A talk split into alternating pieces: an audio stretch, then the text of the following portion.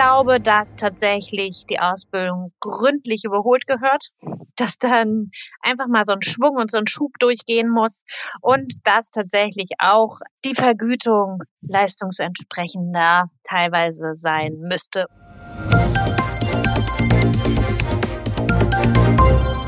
Hallo und herzlich willkommen zum PTA-Funk, dem Podcast von das PTA-Magazin. Mein Name ist Julia Pflegel und ich bin die Chefredakteurin des Magazins. In der Pandemie hat es sich wieder mal gezeigt, die Arbeit der Vorortapotheke ist unverzichtbar. Immer neue Aufgaben kommen dazu und irgendwie wuppen die Apotheken das. Aber mehr Personal? Da suchen Apotheken überall vergeblich. Nur warum wollen immer weniger junge Leute nach der PTA-Schule oder dem Pharmaziestudium in der Vorortapotheke arbeiten? Darüber hat sich Online-Redakteur Christoph Niekamp mit PTA Lorena Denoville aus unserem PTA-Beirat unterhalten. Sie selbst kennt das Problem Personalmangel nur zu gut. Viel Spaß beim Zuhören, Ihnen wird vieles bekannt vorkommen. Egal ob hoch oben im Norden oder im Schwarzwald, überall suchen Apotheken händeringend Fachkräfte. Woran das genau liegt und wie die Situation in den Ringapotheken in Neumünster ist, darüber spreche ich mit PTA Lorena Denoville aus unserem PTA-Beirat. Hallo Lorena, schön, dass du da bist. Hallo, ich freue mich. Ja, Lorena, du arbeitest in der Ringapotheke am Dock, einer von den beiden Ringapotheken. Wie viele Mitarbeiter habt ihr denn? Also wir sind pro Filiale etwa zehn bis zwölf Mitarbeiter. Genau, wir haben auch Aushilfsfahrer, deshalb bin ich mir da nicht hundertprozentig sicher, aber insgesamt sind wir 21. 21 in der Ringapotheke. Und wie viele Mitarbeiterinnen und Mitarbeiter sollten es denn eigentlich sein, damit die Arbeit ohne Stress läuft? Wie viel fehlen euch? Also so ganz genau kann ich das gar nicht sagen, weil es natürlich teilweise auch Teilzeitkräfte sind. Wären die jetzt alle Vollzeit, wäre es alles super. Da das aber nicht der Fall ist, könnten wir gut jeweils einen Apotheker auf jeden Fall noch gebrauchen und gerne auch noch jeweils eine PKA. Aha, das heißt, PKA und Approbierte sind Mangelware. PTA, würdest du sagen, sind genug bei euch? In Sachen PTA sind wir recht gut besetzt, ja. Und tatsächlich fehlt, ja, eher mal ein Apotheker beziehungsweise eine PKA auf jeden Fall, weil wir pro Filiale eine feste PKA haben ist die im Urlaub, muss das eben durch die anderen ersetzt werden. Und dann geht's nämlich los, dass es mal hier und da auch knapper wird. Das kann ich mir richtig gut vorstellen. Wer macht denn bei euch in der Apotheke den Dienstplan? Den Dienstplan macht die Filialleitung, unsere Apothekerin, unsere Hauptapothekerin, genau, für beide Filialen allerdings. Okay, und wie viele Wochen vorher wisst ihr dann, wann ihr genau im nächsten Monat eingesetzt werdet? Wir haben feste Dienstpläne. Das heißt, entweder man hat jede Woche immer den gleichen Dienstplan, auch das ganze Jahr. Oder wir haben ein paar Mitarbeiter, die wechselnd gerade Wochen, ungerade Wochen unterschiedlich arbeiten, damit sie eben auch nicht jedes Wochenende arbeiten müssen. Vor allem jetzt in der Filialapotheke beziehungsweise in, in der Ringapotheke bei Meyers, die eine Center-Apotheke ist und dann natürlich auch die Öffnungszeiten des Einkaufszentrums mit abdeckt, auch am Wochenende. Ah, ja, ja, ja. Und wie sieht das bei dir persönlich aus? Wie sieht dein Dienstplan aus? Ich habe einen festen Dienstplan, immer gleich und habe das unglaublich gut, weil ich nie am Wochenende arbeiten muss. Liegt aber daran, dass ich eben in der Ring Doc arbeite, die in einem Ärztehaus sitzt. Und da gibt's nicht so viel zu tun. Die sind samstags nicht da. genau. Das ist natürlich super praktisch. Genau. Wenn, wenn sich jetzt morgens früh jemand von den Mitarbeiterinnen krank meldet, mhm. was passiert dann? Wer springt ein? Also wir haben ein paar Teilzeitkräfte, die fest geplant weniger machen als, als äh, quasi für den Monat bezahlt werden, sodass sie Pufferstunden haben und dann eben auch Urlaubs- und Krankheitsvertretung machen. Super. Und wer ruft die dann morgens früh an? Das macht immer der diensthabende Apotheker. Meistens wird es dann allerdings auch durch meine Apothekerin, die eben auch diese Dienstpläne schreibt, geregelt und da muss auch dann Rückmeldung hingegeben werden, wie ist das geregelt. Und natürlich kriegt die Chefin auch immer nochmal Bescheid. Na klar, die muss ja über alles Bescheid Genau. wissen. Jetzt hast du vorher schon gesagt, die andere Filiale im Einkaufszentrum wäre fast so weit gewesen, dass sie schließen musste. Warum? Mhm. Erzähl mal. Ja, da hat uns tatsächlich die Corona-Welle auch erwischt. Und Welle ist das Stichwort und das war auch das Glück, dass wir, dass es in einer Welle verlaufen ist und nicht alle auf den Schlag am selben Tag krank geworden sind. Es ist wirklich wie eine Welle durch die Belegschaft gegangen und als die letzten noch krank waren, konnten die ersten schon wieder arbeiten, weil auch die Quarantänezeiten jetzt dann schon äh, verkürzt gewesen sind, wären es die zwei Wochen gewesen, die am Anfangs noch festgelegt wurden als Quarantänezeit, hätten wir definitiv schließen müssen.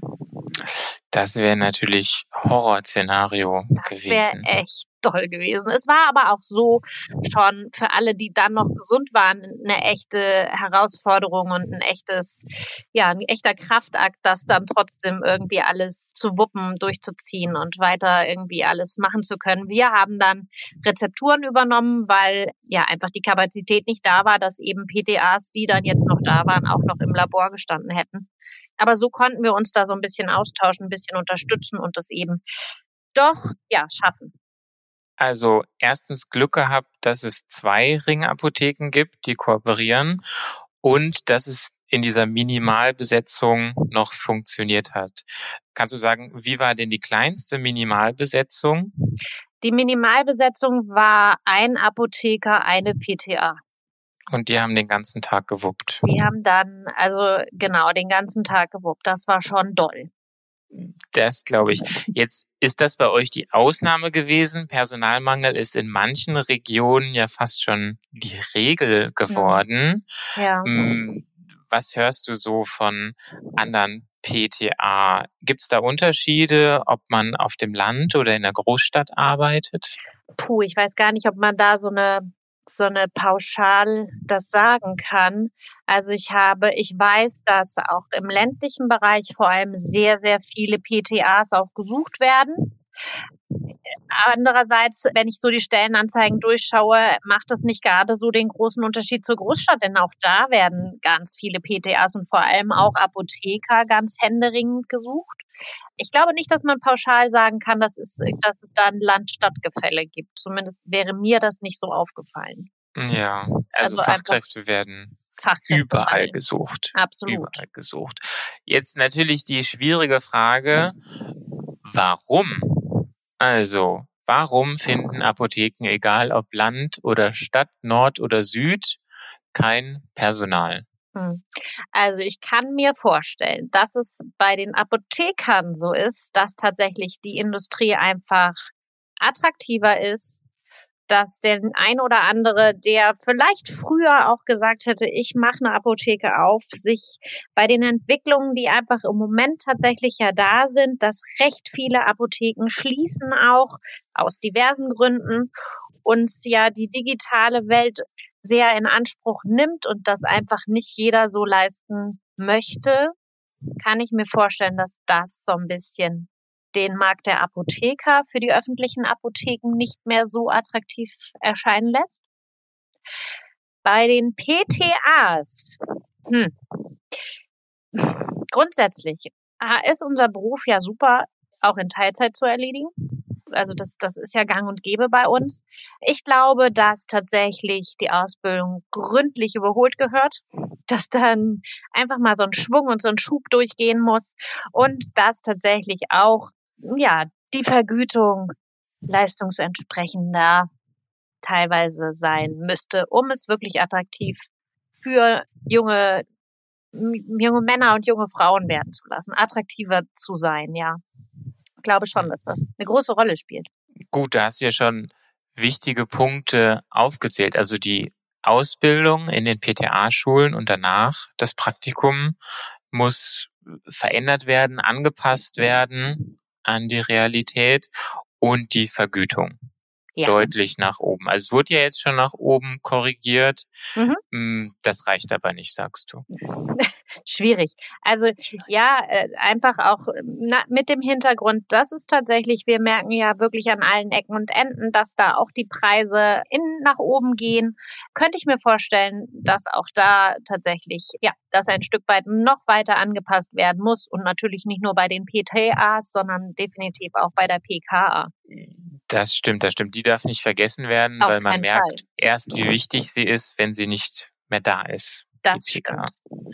Mm, bei den Apothekern hast du auch angesprochen, da ist es attraktiver, in die Industrie zu gehen, als selber eine Apotheke aufzumachen. Ist das für PTA auch eine Option und so eine Gefahr, dass die Industrie oder Versandapotheken den Vorortapotheken die PTA wegnehmen? Ja, ich glaube, das wird immer mehr. Das hat jetzt so ein bisschen angefangen und ich glaube tatsächlich, dass das auch deutlich mehr werden wird. Auf jeden Fall. Das heißt, es gibt nur eine begrenzte Anzahl an PTA, die die Schulen jedes Jahr verlassen und die werden immer mehr Richtung Industrie gehen. Das kann ich mir gut vorstellen, ja. Ja. Hm, dann warten wir mal ab. Wir entscheiden ja nicht, aber danke, dass du dir Zeit genommen hast. Zum Ende immer noch der Aufreger der Woche. Also was hat dich in den letzten Wochen so richtig aufgeregt? Ähm, da wären wir wieder bei meinem Thema. Lieber weniger darüber reden, über das, was man, was man nicht so gerne hat, über das, was man, worüber man sich aufregen könnte und sich viel mehr darüber freuen, dass das Wetter schöner wird, dass die Temperaturen nach oben gehen, dass die Natur anfängt zu blühen und nicht so viel darüber nachdenken, was einen vielleicht ärgert oder aufregen könnte. Das immer ganz schnell wieder beiseite. Immer weg. Immer, immer positiv weg. denken. Immer positiv denken, absolut. Das ist doch ein wunderschöner Schluss. Vielen Dank, Lorena. Sehr und gerne. bis zum nächsten Mal. Bis zum nächsten Mal. Tschüss. Das war unsere aktuelle Episode vom PTA Funk, dem Podcast von das PTA Magazin. Danke, dass Sie zugehört haben. Wir freuen uns über Downloads, Likes und Kommentare. Auf Wiederhören bis zum nächsten Mal.